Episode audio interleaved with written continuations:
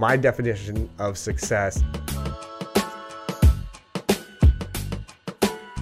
is embracing like the hustling grind for whatever it is your goal is.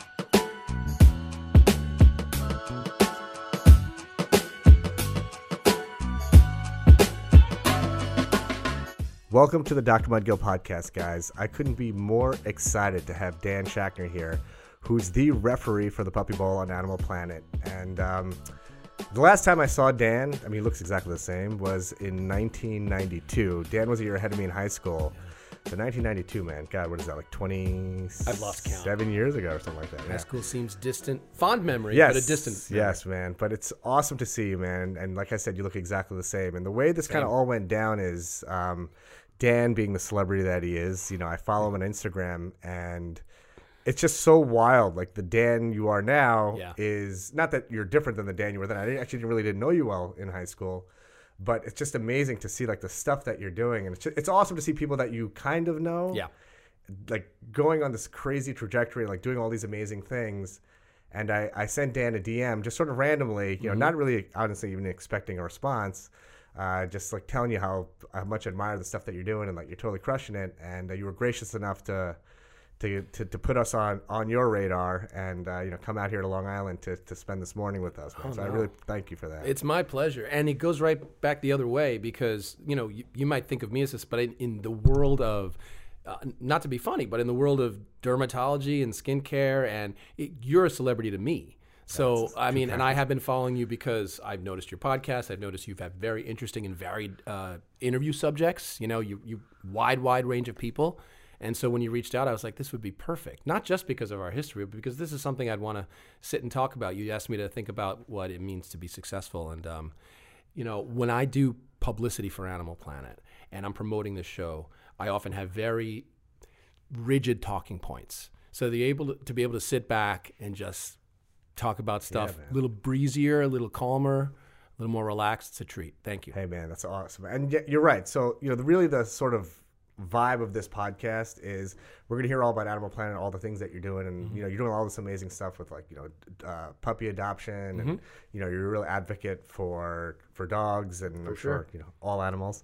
Um, but sort of the underlying theme, sort of backing all this, is like what really defines success to an individual and it's such a varied thing you know but Yes. ultimately it all kind of i i'm learning as as i talk to more and more people about this it essentially boils down to like the same sort of elements just sort of phrased in different ways and packaged in different ways but the one thing i did ask you uh, the only one thing i asked you before we sat down was just to, just think about for you personally what defines the word success. Yeah. And uh, before we kind of get into your history and, all, and and what what's gotten you to the level of, of success that you're you know that you have today, what to you, what does success mean, man? So you gave me that homework assignment last night, and I loved it. I was like, perfect, perfect. And it- I had the whole car ride to think about it, but I didn't have to think about it. We touched upon it uh, before the camera started rolling. It's authenticity, and it is an overused word. It can sound corny sometimes, but the reality that I've come to after 20 plus years of doing this is that I started out on the production side. So I started out trying to make television or make content, and I was pretty successful in that. And I worked in a variety of companies and networks, and then somehow I got pushed over to the other side. I didn't get pushed over to the other side because I necessarily wanted it. I was literally fired from MTV and Viacom 18 years ago. They were just like, nope, your heart's not in this. Your heart's is actually on the other side. Someone had to push me kicking and screaming from it because they saw the true side of me or, you know, some true side of me that I wasn't quite capable of seeing. I got to that point. And from there, I thought, well, maybe they mean acting. So I tried that out for years and years. And I had some success in that. And I worked for HGTV and SNY, the sports network. And I got, you know, uh, speaking roles on Blue Bloods and CSIs and all that kind of stuff. Excuse me. But again, it wasn't hitting. It didn't feel real. It didn't feel uh, like I was in a groove and I could really relax. It wasn't until the last couple of years where this job with Animal Planet has merged with my real life that I've started to realize, oh, I get it. If I don't try so hard, if I just act as myself, as Dan Schachner, people are actually more interested in that. And I have more to say, and I feel like I'm more engaged with the people who do follow or watch or are fans. And um, it's worked. And knock on wood, it's going to continue this way because um, I don't see any other path out of it. So, to, to answer your question, long winded way of saying, to me, success is being as authentic as you can and and still being able to put food on the table and and feed your family and survive in New York City, which we're all trying to do right now. Yeah, I think that's so well said, man. You know, some one of the things that I say to like other like sort of like young doctors. I mean, not that I'm an old doctor, but um, being a doctor now, like in being in my own practice for like ten years, Yeah. compared to when I first started. Like when you first start, it's kind of like okay, this is like what a doctor is supposed to be. Like I'm still myself, but it's not like I'm not like really myself, you know. And it sometimes it takes like having kids, going through like shit in your life where things don't work out, and like you know things. I'm a big believer in things working out for the best. It's kind of like what you were telling me in your story. Like MTV is like, all right, man, maybe this isn't a good fit. It was probably like, God, like this uh, Felt like know. the worst thing in the world. Right, like the, like you know, just like the floor dropped from underneath Yep. you. But somehow that made you kind of grind into, you know, being more comfortable with yourself. And now, like when I see patients and when I do what I do as you know my profession, I it's I'm me. You know, Mm-hmm. I'm just literally this is who you're going to see when you see a patient. You know, I'm just going to bullshit with you about your life. Going to be real about all the medical stuff, of course.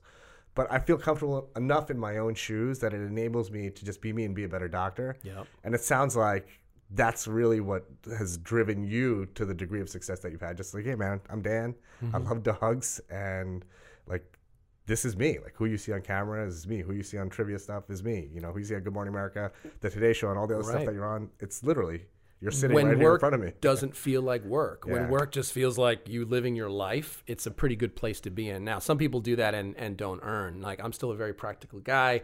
You and I both grew up like high performing kids in high school. You know, we went to good colleges. We had expectations, I'm sure, set by our immigrant parents. Right. But I, um, I, I, so I always had that in my head of like, well, yeah, you can still be have fun and do what you love, all those uh, platitudes, but you got to earn. You got to earn. You got to be successful. It might take you some years to get there. So the the fact that I've been able to balance the two, I, I feel like I'm kind of getting away with murder here, right? Like you know, like I'm sure you do too on some level. You're living a little bit of a dream, and you with your positivity, and me too. In my own way, I have a brand of positivity that I'm putting out there. It's in the world of dogs because I think we can all agree, like in this crazy political atmosphere, like dogs are the one thing we can all kind of agree, or at least the pet world or the animal world or whatever, whatever you. Uh, uh, happiness you want to assign an animal, we can all agree that's something we can get behind, we can support, and um, much like Disney, much like anything positive and sunny, it's hard to be polarized in that world. It's it's a, it's a nice space to live in. Um, so yeah, I mean, I'm trying to do good. I'm trying to uh, be true to myself, and I'm trying to you know be good role model for my kids, as I'm sure you are too. Yeah, you know, with dogs, it's uh, it's pure love, man. You know, so it's like this, literally, this like just it's pure love. Like, you know, I lost a dog a couple of years ago. It was probably like one of the hardest things you have to go through because you just love your dog. You don't feel bad about your dog. You know, so it's, it is like pure positive Yeah. energy, man. you And know? it's simple, and and Yeah. you could be five years old, you could be 95 years the same old. thing, man. Yeah. I say it not to. This is the only Animal Planet talking point I'm going to do, and then I'm done. I promise. No more commercials. Um, but I do say this a lot, but because it, resonates, because it's true. People say, "Oh, I don't know if I could choose between the Puppy Bowl and the Super Bowl," and I'm like, "Dude, you don't have to choose. You could watch us at three and the other's big game at six. But the point is, even if you hate the Pats or you hate whatever teams are playing in the Super Bowl this year." Um, you have no interest. You can all, everyone in the family can agree that, like, even if you're looking at it just to laugh at it, that the Puppy Bowl is something kind of warm and fuzzy and brings people together. And um, a- again, like, I have the media that I've done in in uh, prior to Puppy Bowl has been almost like leading up to this moment. Um, I, I, I prior to Puppy Bowl, I was sp- sports trivia guy on SNY, I'm Dan Schachner, And I am Amber Wilson. and we're hosting Beer Money on SNY. and now I do dog trivia. You know, when I love it. Um, it- you know, prior to this, I was a HGTV host, and I hosted a home improvement show. This time we're going for a Cinderella story. But this Victorian needs more than magic.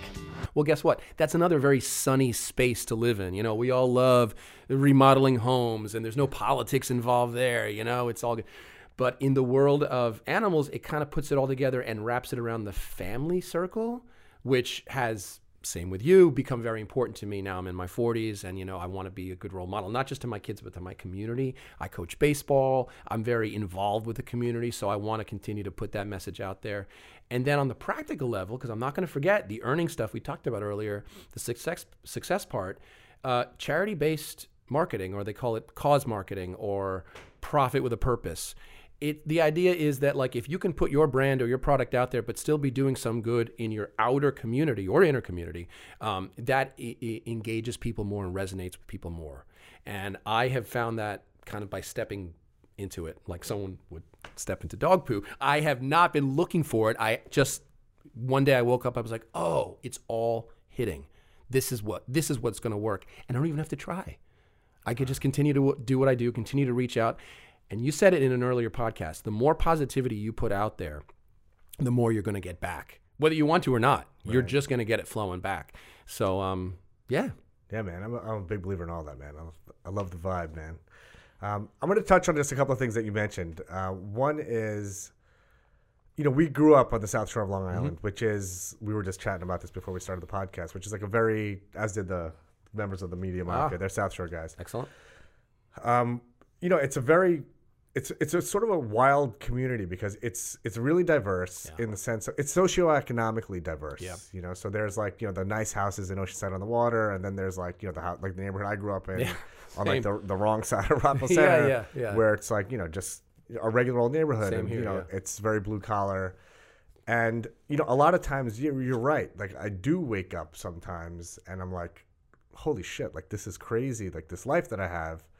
Um, and there is that sort of economic drive, Yeah. you know, to to earn because you know we didn't grow up with a ton of shit. You know, like I didn't when I would go to someone's house and they had Haagen Dazs, I was like, oh man, I was like, yo, Luxury. this is these people are rich, man. They got Haagen Dazs ice cream up in here, you know, just like little things like that. And and I, you know, I'll never take that for granted, you know. But that's really what informs my hustle a lot, you know. Same.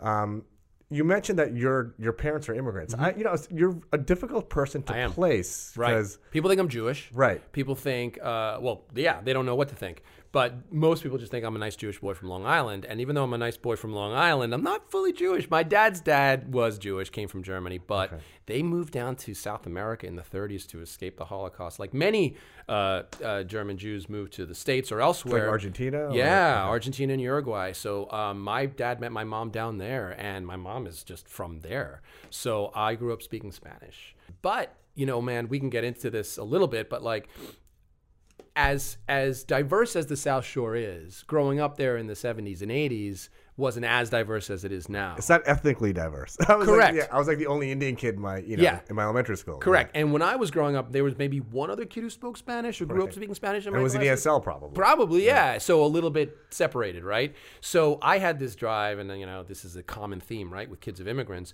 to almost shed away the skin of the immigrant and just adapt to your society and or your current culture at the moment. And so I would find myself.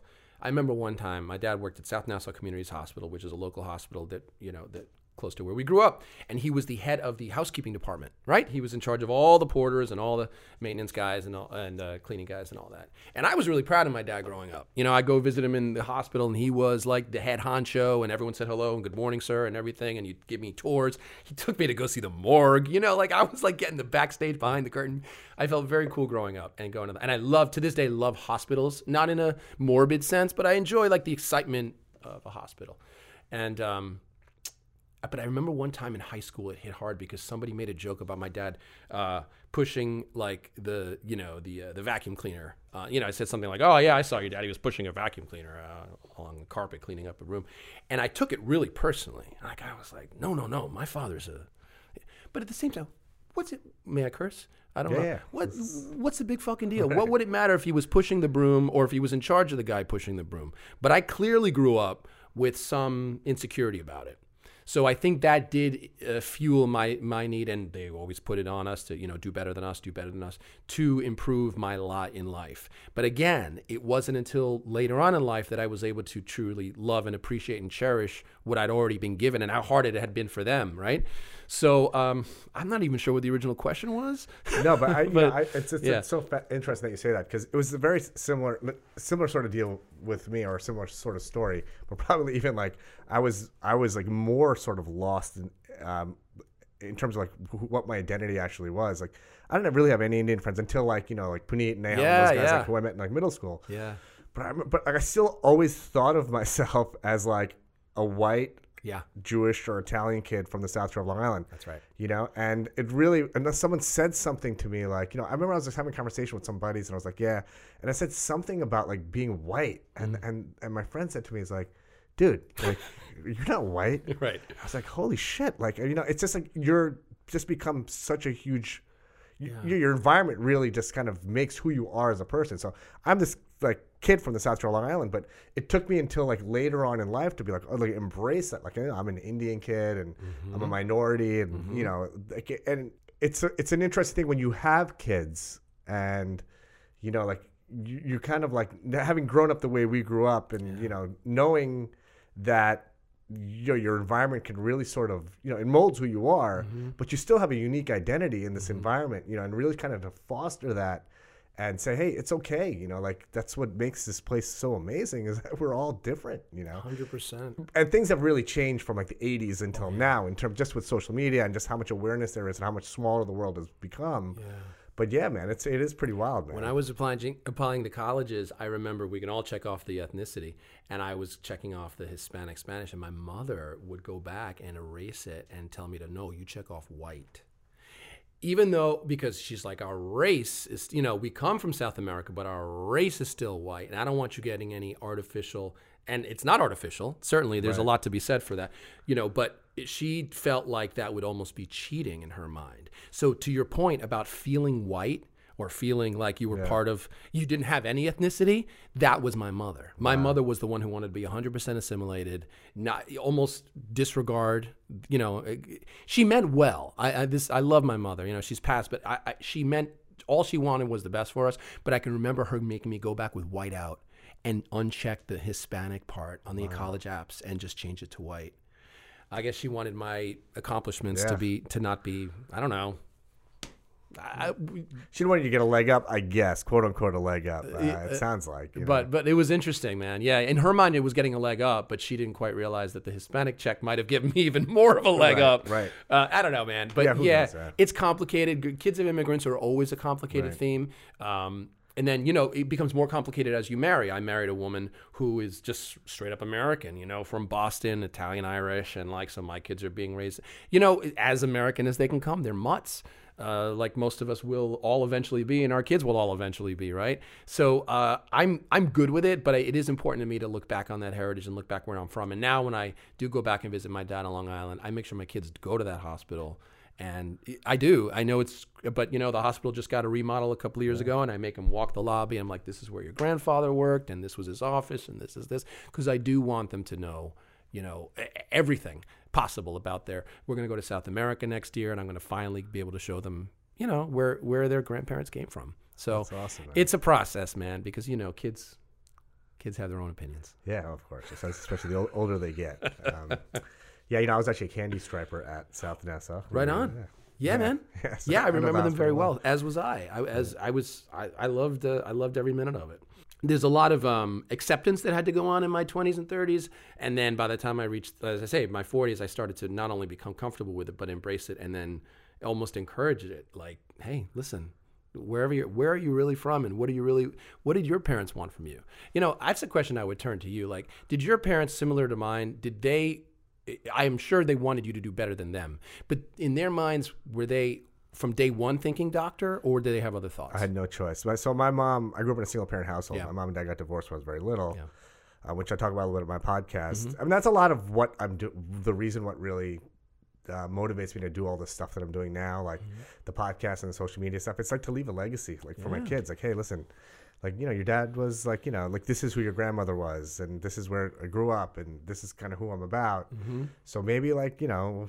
When I'm not on the planet anymore, they can look back and say, "Oh, well, you know, my dad did some pretty cool shit." You know, like, and he was, and you know, like he had a lot of interests, and you know, he really wanted to help people, and 100%. yeah. So, so for me, um, I had no choice. So my mom being a single parent, she worked for the VA hospital, she was a government doctor. Right. She was a colonel in the Army Reserves. Oh, um, she was like a real hardworking woman, but for her, being a doctor was her salvation. She was able to raise two boys on her own. My Mm-hmm. brother's also a doctor, um, and it- there was literally zero choice. Like, well, since I was five years old, like you're gonna be a doctor, you're gonna be a doctor, you're gonna be a doctor.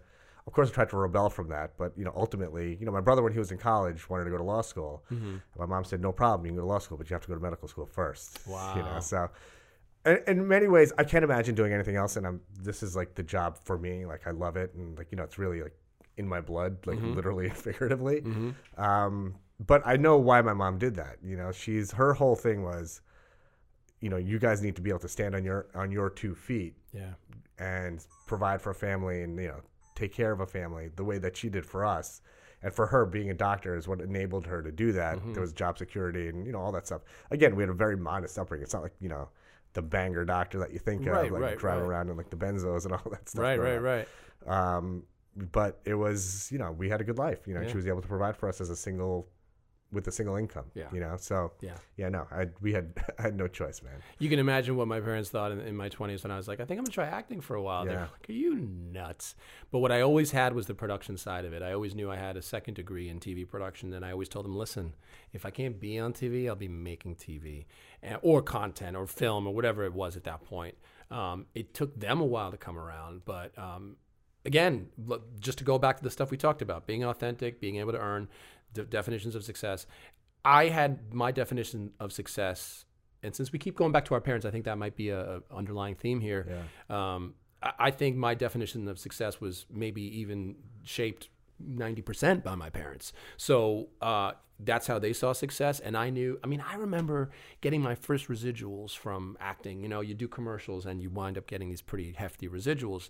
And while that's very intoxicating and exciting, it's fleeting uh, this stuff you know comes and goes and unless you're on a you know 10 year campaign uh, it's it's not consistent right? But i remember getting those first few residual checks and bringing them to my mother and being like see mom you can make money in this industry. You you can do really well. And she would start to soften up and soften up and soften up. And as i got more campaigns and i hosted shows and etc she really softened up. And i knew i had really quote unquote made it when i don't know i think i was 30 four, I don't know, maybe just had a first kid, but it taken a while. My mom, I overheard her telling somebody what I did for a living. And and that was the first time in my entire life I heard my parents like, my dad is pretty easygoing, but my mother, you know, who was the tougher one, to, to be able to speak with pride about her son. And I thought that was, you know, that was, that's winning man yeah. So another definition of to, success. to this day, my mom will never give me like any kind of compliment or like be like, "Oh, you've, I'm so proud of you," you know.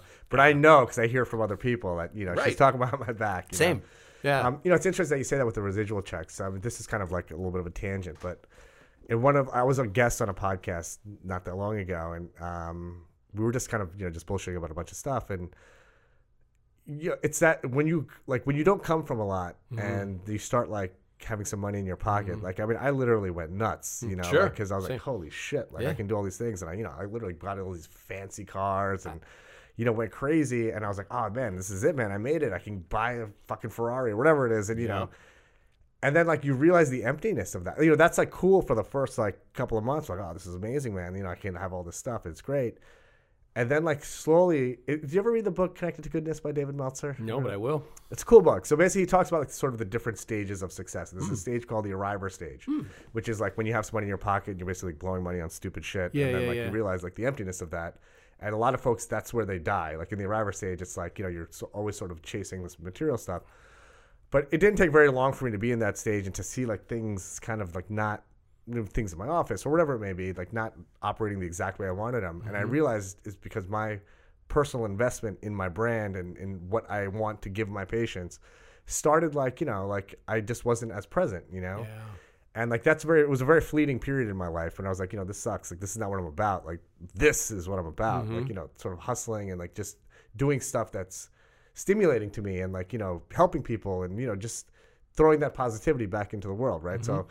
you know, but I had to go through that stage to realize, oh, you know, this stuff is really bullshit. You know, at the end of the day, this is what counts. You know, like putting this out there, like maybe help someone to hear this and say, oh man, that's kind of like how I grew up, and you know, wow, I could really be on TV or you know, like Or whatever, pursue yeah. my dream, or you know, be Exactly. a baseball player or whatever, you know, sports commentator, whatever it is, you know. What does he say the next step is after that landing, when people die in that landing page? There's uh, Stage. wha- there's like uh, you know, I forget the exact terms Or that he roughly, uses, yeah. but there's basically like either like you kind of you're in the arrival stage, then you kind of like descend down into like bankruptcy. Like, Okay, just, yeah, like, yeah, yeah. You know, having like a really kind of which shallow existence. I've had friends where that that's happens a happened lot. for sure. or you realize that that's like okay this is like whatever you know like this is not what life is about and then you kind of like transcend beyond that into you know sort of a more I would hate to say uh, like spiritual really isn't the right word but yeah enlightened is a Yeah. great word yeah so it's sort of an enlightened space where like you know so I still, I still love nice stuff of course but it's not that's not what defines me you know The best advice I got on this whole world, and I it applies, I believe, to any profession, um, if if it involves being, you know, a true pro. It, it, it was from an older actor when I first started, and he said, "Listen, I was doing a radio commercial with him. He was playing like an older professor. I was playing the student, whatever. It was something so like Sprint or something." And he he afterwards he turns to me and says, "Oh yeah, you're good. You're good. You enjoying this?" I said, "Yeah, yeah, yeah." He goes, "Let me give you some advice." And uh, he said, in this profession, you don't just have bad days and bad weeks, you have bad years. But if you can get past those bad years, if you can work through the bad years and accept the bad years as just part of the ebb and flow, you'll get to the good quicker than you realize. And I've never, I have applied that thinking to marriage. I've applied that thing into raising kids. I've applied that thing into e- almost every aspect of my life. Just accept, yep, this is the this is the tough stage. Maybe you hit that arriving. Uh, what did you call it? The arriver The stage, arriver yeah. stage. Maybe you hit it. Okay, live in it, work through it, not sink down. Don't let yourself don't let yourself get so down about that place that you're you said chasing that next. Don't chase it. Maybe it's a slow maybe it's a slow period for you or maybe this is the time you're meant to recharge. But whatever it is, work through it, get to the next because you'll get there faster. And um, that's informed a lot of my success. Yeah, that's great that's that's great advice man I mean wow. Bad years. Yeah. Bad years. Yeah. Because when we're young, we don't think bad years. True. Right? When we're out of college, we're like, eh, bad week, bad day. Oh, today was a bad day. We say that a lot. Today Yeah. was a bad day. Guess what? It might be a bad fucking year. Yeah. So just accept it's a bad year, it's a low year. No problem. Doesn't mean you're low. Yeah. It means that, you know, all right, next year will be better or whatever. And then uh, the other thing I hear a lot is track record. Like anytime I have any doubts, which again, knock on wood, uh, I've been I've been pretty successful, but uh, and I say that with no ego. I say that with full gratitude. But when I do have a low period, I think to myself, um, it was an old college professor who told me this. It's like, well, look at your track record. What's your track record say? Because the longer we're in this, the more bigger track record we have and the more data we have, right? Oh, 20, I'm all right. I'm 44. I've been doing this. I graduated. Yeah, I had an extra year at college. 18 years because I was producing for about five, four, four to six years. 18 years of this. So of those 18 years, and, and then wait, stop yourself before you even try to analyze how much income you made. You've had 18 years of this profession, and in the world of acting, where two percent of the people make a living. We're not all Tom Hanks, right? We're, we're somewhere in between Tom Hanks and, and unemployed. But, you know, when it's 2% are actively, and this, these are the stats from this, this uh, union, um, 2% of them are actively making enough money to pay for health insurance. You have to make a certain threshold and whatever. And thankfully, I've always made that threshold, right? To make my, to make my cut. 18 years. So that's that's it's just these little reminders that you give yourself from time to time. And again, I've been fortunate enough to have great agents, have great publicists, have a great family, have a network um, that supported me. But ultimately, man, what's going to make me succeed in this, push it to retirement or even past if I wish, is being able to be myself, not having to act. right man You know? Yeah, I mean, it's we're grinding through those tough times, man, and that really is. And like you said, your track record shows you that you can. Like you know, like you know, you don't get 18 years of acting by not Right. grinding through some shitty times. I mean, that's just it's not going to happen in any field. Yeah. You know, Yeah.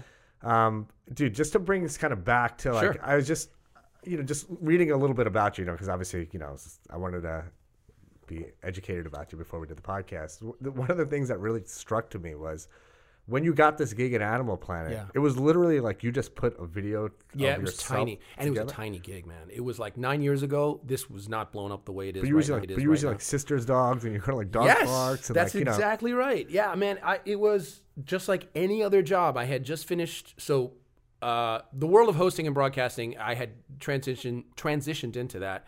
I worked for HGTV for three years on a show called Curb Appeal. This was around 2004 to 2007. Then I did a sports trivia show on SNY called Beer Money, where I went into bars I and remember offered that show. people. Yeah, yeah. actually. 'Cause I'm a Mets fan. So. I w- oh yeah, there you go. So I wish I wish that one was still going on because it was such a treat. But they you know they did away with that show. And then um, I was in limbo for like a year or two and just doing commercials and VO, voiceovers and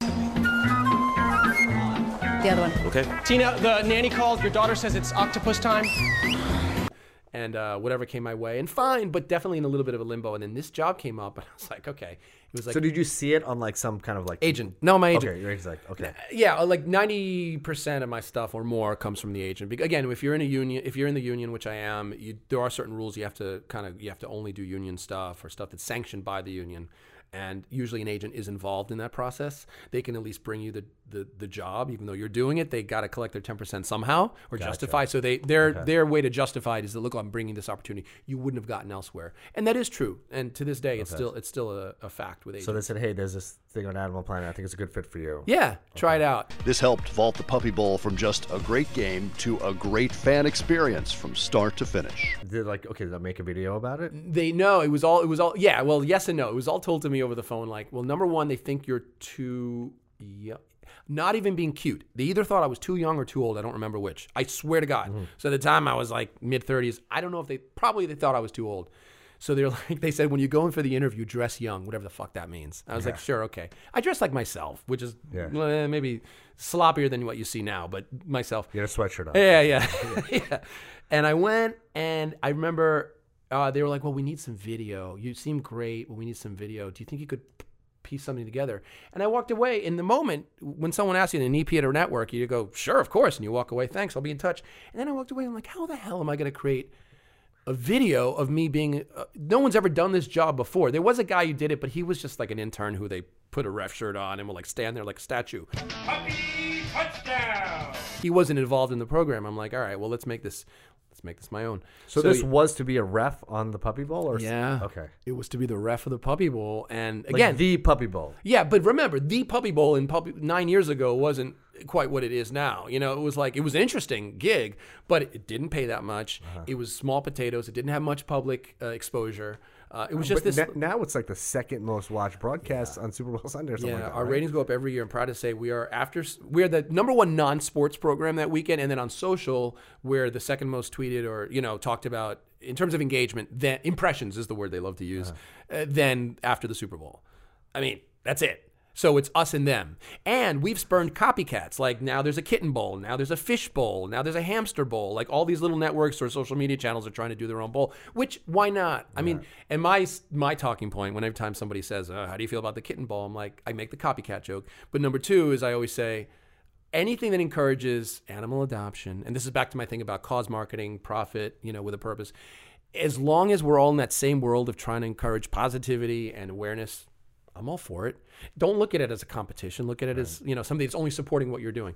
So yeah, man, I, I did the tape, and it involved going to my sister's house. I don't in Oceanside. She had two dachshunds, and I pretended to officiate a football game. I went to New York City dog parks. The video's out there on YouTube somewhere. I, was, I gotta check it out. yeah, yeah. If not, I'll send it to you. Did you love dog? Like, did you always love dogs? I grew up with dogs, but I didn't. This is good. This is good intel. I didn't love them the way, or or nor now can I tell you I am this avid dog lover. It didn't come from that place. It came from the place of the animal world is a fascinating world to me. It always has been, and I love I love dogs growing up. But it wasn't this need to get in with dogs. If anything, it was a need to like corral dogs. It was a need to like the the way people kind of pitch me now, and I, I I like the role is like you as the enforcer, me as the sort of like that's bad dog behavior. And to this day in New York City, if someone doesn't pick up their dog shit on the street, I'm like, dude. And I will. I will call out a stranger from across the street and be like, pick it up. Um, it makes me an interesting person in the neighborhood. But the point is, I have some like internal rules as to like, look, if you're gonna raise an animal, whether it's in the city or out of the city, you gotta you gotta have some responsibility. It's not like it's not just a toy. And I think I approached it from that angle of like, I'm not amused by you animals. So that was how that first video came out. It wasn't like, oh, you know, cuddling with animals. It was like, nope, nope. You go back two yards. You you stop sniffing. You stop eating. You stop napping. And I think that's what ultimately got me the job. They're like, this guy's not amused by it all. This guy's like trying to rise above it. He's Or- like a real ref. yeah, he's, trying like to. a he's real trying- and if you watch NFL, like these guys, Yeah. they don't give a shit if the if the players are are crying about something or screaming about something. They, they shut them out, and that's still how I do it. Um, and again, that's how it's worked. So that was the the tone of the video. It was like a three minute video. Okay, that's exactly what not to do. I did a testimonial. My kids were like age two at that point. So I was like wrestling because I said, I don't currently have a dog, but I'm very good at officiating small mammals. And it was me like wrestling with my naked kid on the floor, you know, that kind of wacky stuff. They loved it and they gave me the job and every year it's been uh, i think it's a two year or three year it's a three year contract which they renew after three years. And so after the first year they renewed it for three because the first year was a trial period then they renewed it for three then they renewed it for another three. So at the end of this one i'm up for my next renewal. I mean you know we'll see. Again nothing is guaranteed in this world. They may decide to go in a different direction. Some publicist once told me like if uh, who was it? Some famous celebrity. Who's the guy from The Office? Uh, John uh, uh, Krasinski. Yeah, yeah, Krasinski who plays. Uh, yeah, uh, who plays what's his name on The Office? Anyway, what's his name? Jim. Jim. Thanks, bud. So yeah, Jim on The Office. He had once years ago shown interest in being the ref, and the publicist was honest with me. She's like, "Listen, if John Krasinski says he won't, but if he says he wants to be the Puppy Bowl ref, your job might be in jeopardy. Otherwise, you're fine. And I respect that. You know, it's going to be ultimately better for everybody else. This guy would never take that big of a pay cut, but uh, I'm happy to to live in this world knowing that like nothing is guaranteed. That I'm just going to do my best, and I also have the knowledge that like if this did go away tomorrow. Um, I've got enough other things going on and always have, thanks to my parents who have always put into me like, hey, have something back up, have, you know, have something else going on uh, to not worry. You know, listen, in my, again, in my industry and in my age, I have friends who are losing jobs all the time, losing contracts all the time. They're with a network for three years and suddenly it goes away. They're with a, they got a great gig as the head of something for a year and a half and then that hosting job went, goes away. A role on a TV show, the show gets canceled. This stuff happens all the time. Again, the stuff we said, bad years, track record. As long as you go, all right, that was a little blip, bad blip, let's work through it and go on to the next, turn the page, you're okay. But if you wallow in that, I mean, substance Done, abuse, all the all the cliches can happen, and you can, you know. And I went through that too ten years ago or so when I lost a big account. I went through, a, a, I like to say, I went through my midlife crisis ten years ago, so early, and uh, I got all that crap out of my system, and um, yeah, so it was. It, it, in a way, this world has been the best thing for me as a person. Forget as a parent, forget as an earner, but for me as a person, I know that if I'd stuck, because I originally went to school for political science and business, I know for a fact if I'd probably stayed in politics, I'd probably be miserable right now, or at least telling myself I'm not miserable, but secretly miserable, especially the climate the way it is right now. So I, I'm I'm pretty uh, pretty satisfied and lucky. Uh, two, two things. It's funny when when I, if someone were to ask me, like not knowing what you do, Yeah. like you know, hey, what do you think like Dan Schachner's up to, man? Like you know, I, I literally like my first thought would be like lawyer or something like that. Like literally, that was my first thought. That's what's so Mm-hmm. what I fascinating to do, me yeah. about like what you're doing. Yeah, poli sci, all that. It was all. I yeah, Yeah. I wasn't sure it was going to be law school. I was going to get an MBA. I wasn't sure, but it was definitely that track. Yeah. which would have been fine, but it would have pushed me v- too hard on the earning side and less on the creative side. yeah. Um, and the other the other question I have is so Puppy Bowl. This is like the big event, right? Yes, So it's like Super, 3rd. Super Bowl Sunday. It's like the big shebang. What happens at between like Super Bowls? Like, Right. what- So the nice thing, uh, I was starting to say this before we rolled, is that this is becoming a full time job. Again, nine years ago when this happened, it was like, all right, shoot the Puppy Bowl, promote it for a couple of months, and then it airs, then goodbye. We'll see you next year. Now it is slowly expanding on both sides. So the pre show or the pre taping, whereas we start recording this thing in October. Touchdown! Great job, Dawson! Take it in, that's the crowd, they love you! but I start planning now as a producer um, in August. So my job with Animal Planet begins in August. We start shooting throughout the fall. I promote it, or we do. Don't forget, there's the pup. Not again. Sorry, commercial commercial break here. There's the Puppy Bowl pregame. There's the postgame. There's the digital channels. There's the Puppy Bowl best of, best 100 moments. There's mm-hmm. all this sort of accompanying programming that, that goes along with it. There's the Dog Bowl, which is the adult version of the Puppy Bowl.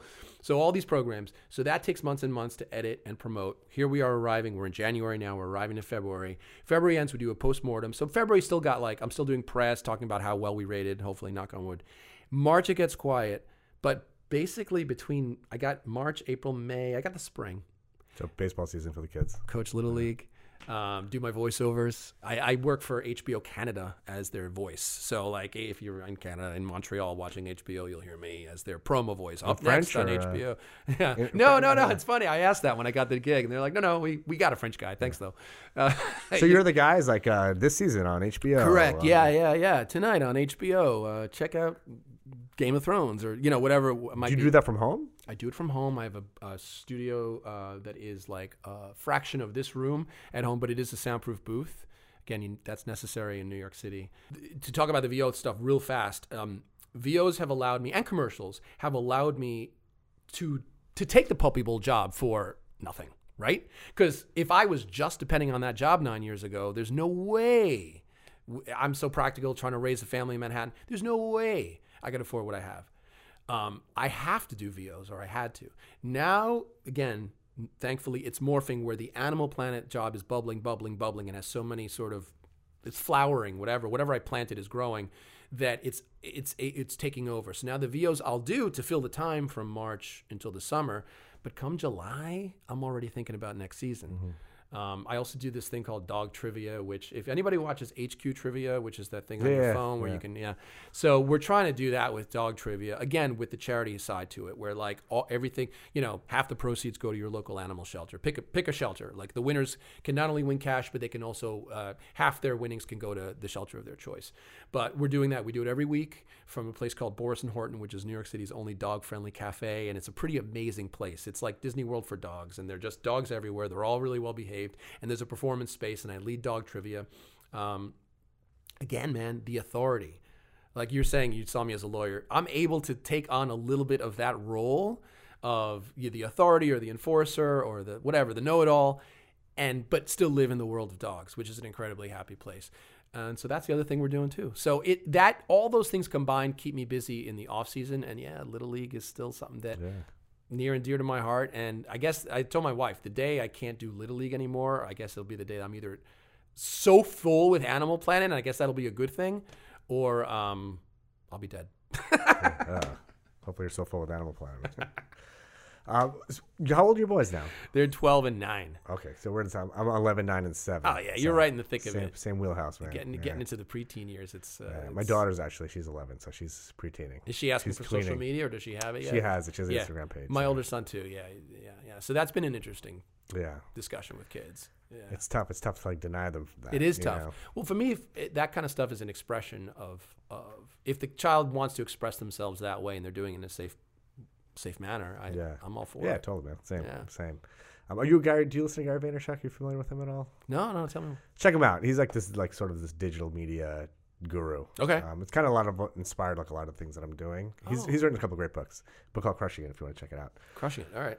Um, but yeah, so his whole point is like you know, like growing up, like for us, it was always like, okay, you got to be a doctor, you got to be a lawyer, you got to do this, you got to do that, you know, go to school, and you know, he's like the next generation for these kids. It's like, all right, I'm a gamer, or I'm Those are the new heroes. I, make slime, you know, like that's my you YouTube know, star. right? I mean, stuff like that, and that's like that's the world now, you know. And it's like to deprive your kids of that, it's like you're doing them a disservice, you know. And I know. it's it's a tough thing to really swallow. Yes. You know, like, but yeah, you know, I mean, the stuff that we do is like, I mean, like if you told your parents, like, if I told my mom like 30 years ago, oh yeah, I want to do a podcast, she's like, what the hell's, you know, like, know, it didn't even exist, Yeah. you know. Yeah. So yeah, I'm I'm I'm like, you know, I've, I've gotten a lot more liberal, you know, but part partly because. Like I can afford to be a little bit more liberal with my kids with that sort of thing, and you know, Oh yeah, for sure. But it is a, a good ego check when your son is like, dude, uh, Ninja, who's Yeah. a big, you know, Yeah, yeah. Fortnite star. He's like, you know, he dropped out of high school, dad, and Yeah. uh, now you know he makes hundred thousand dollars a month, probably more. But like, I mean, he had an article in the New York Times as like one of the Yeah. featured, uh, you know, yeah, sure those are the it, yeah. heroes now to our Yeah. to our preteens. It's it's really interesting. So and look back to my job for a quick sec. My when I first got the job, my kids were enthralled. Like it was the best thing ever. They'd come to set. Now nine years later, they're like, yeah, it's cool, but you can tell the sheen has worn off of this job. Well, they like, just get used to it, man. yeah, yeah, yeah, yeah. Another big thing you do is like dog advocacy. I mean, you always have like puppies in your house and Yeah, in your listen. apartment. and- Again, back to my point about like not l- liking dogs, not necessarily being a total dog lover. That's why I think I'm the right guy for this. Is like I'm not approaching it as a sycophant, right? I'm not approaching it as like glassy-eyed. It's all perfect. No, I'm coming at it very real. Our family is too busy. When you take on a dog, when you take on any any type of adoption situation, it's a huge commitment. And to raise that dog right or person right, whatever you're doing, it's a commitment our, our with my travel schedule because I again with with press and puppy bowl I travel once a week, two or three days every single week throughout the season. Right. Um, my wife, she's a full time teacher, and my kids obviously busy. Like there's no. It's very, very difficult. No one's following that crate training schedule the way they're supposed to. Yeah, oh, yeah. Exactly. And I'm not saying I'm going through that right now. You are. I'm not saying it's not possible. It's very possible. It involves a certain level of commitment. So what we do is we foster dogs. And I realized I again fell into this. I didn't come out looking to foster, but I was like, man, I'm in this dog space. I really better and but my wife and I were just taking accounting of our lives and we're like, we don't have time to get on the right we're on different schedules. You know, there's a nanny, but I'm not gonna count on her to I can't. No, I can't. yeah, yeah, I can't depend on the, the, the help to uh to, to to train the dog. And you know, I was like, Mm-mm. so the thing that's gonna the thing that we thought was best for us is to connect with whatever local shelter, anybody, whatever shelters in your backyard, make friends with them, and say, hey, if you have any fosters, I'd love to help you out. That's it. It's that simple. It's a week. It's two weeks. It's th- sometimes the harder ones that take longer to adopt can take six weeks. But most of the time, it's one to two weeks. You get to know a dog. Your kids get to know a dog. They know what You have goes a into Chihuahua it. now, right? Yeah, I got a little Chihuahua now. I mean, it could be any. I had a Shih Tzu in, over Christmas. It doesn't matter. The point is, they come into your house. You get them ready for adoption. So meaning what? Just acclimating them to being in a family, Yeah. basically. Yeah. While you're not going to fully house train them, you, you do try. You just get them into the routine. Most of these dogs, all of these dogs, come from Bad places. bad places no matter how you slice it. Even if they were born in the shelter they've been living in a cage for three months. Even or if, worst cases if there's surrenders or abuse or whatever but most of the time they've just been living in a cage for three months. So this is their first opportunity to live you know with carpet and snuggle on a couch get a bath get some good food get into a routine. You're just teaching them to be dogs right? That's what somebody wants to a very wise uh, rescue person. She's like your job is to teach them how to be a dog like be part of our family be part of a pack. They're pack animals they want to so um, it's been really rewarding because back to social for a second you connect with these people who come to the house that want to adopt the dog. They come for like a visit. You have to you have to make sure they're the right people right? It's great. Your input is, in, is important. And then after they adopt them they always usually do you stay in contact with these dogs on social. And some i don't have to tell you some of these dogs have more followers than you and me put together. And and you watch them grow and you're like holy shit you see this dog grow in this virtual space and it's really rewarding because you know you had a small little part in seeing that dog. And listen we all know dogs like, we live through our dogs or people tend to in this in this day and age. They're not dogs aren't just about dogs they're about people they're about families. So to see the dog grow you're seeing the family grow you're seeing the family bond. I mean it's really lovely stuff. And the biggest lesson for my kids is you can be we already volunteer like crazy but you can volunteer in this this way too like this is another way to give back to your community yeah you can work at a soup kitchen which, which we have you can volunteer for your little league for your ps all these different things but this is a very direct way to make an impact and a lasting impact that you can see and monitor and watch throughout the years so fostering i am a big advocate for it and I suggest that to anybody who's listening who's like, I'm not sure if I should dip my toe in the water of adopting. I'm not ready. I hear you. You may not be ready. Try fostering. It's as good as it's like it's a test drive. It's a test drive for dogs. Um, so that's my little thing, and I'm hoping to have a foster bowl one day. Ah, that's awesome. Puppy awesome. bowl, dog bowl. Why not do a foster bowl? Yeah, man. Next I year. love it. One of your posts recently looked like they brought like a whole bunch of dogs like from Puerto Rico on like a pri- private plane or something like that. Yeah, some of these. That's a group called the Sato Project. I'm one of their, I guess, spokespeople or ambassadors. I MC a lot of their fundraisers.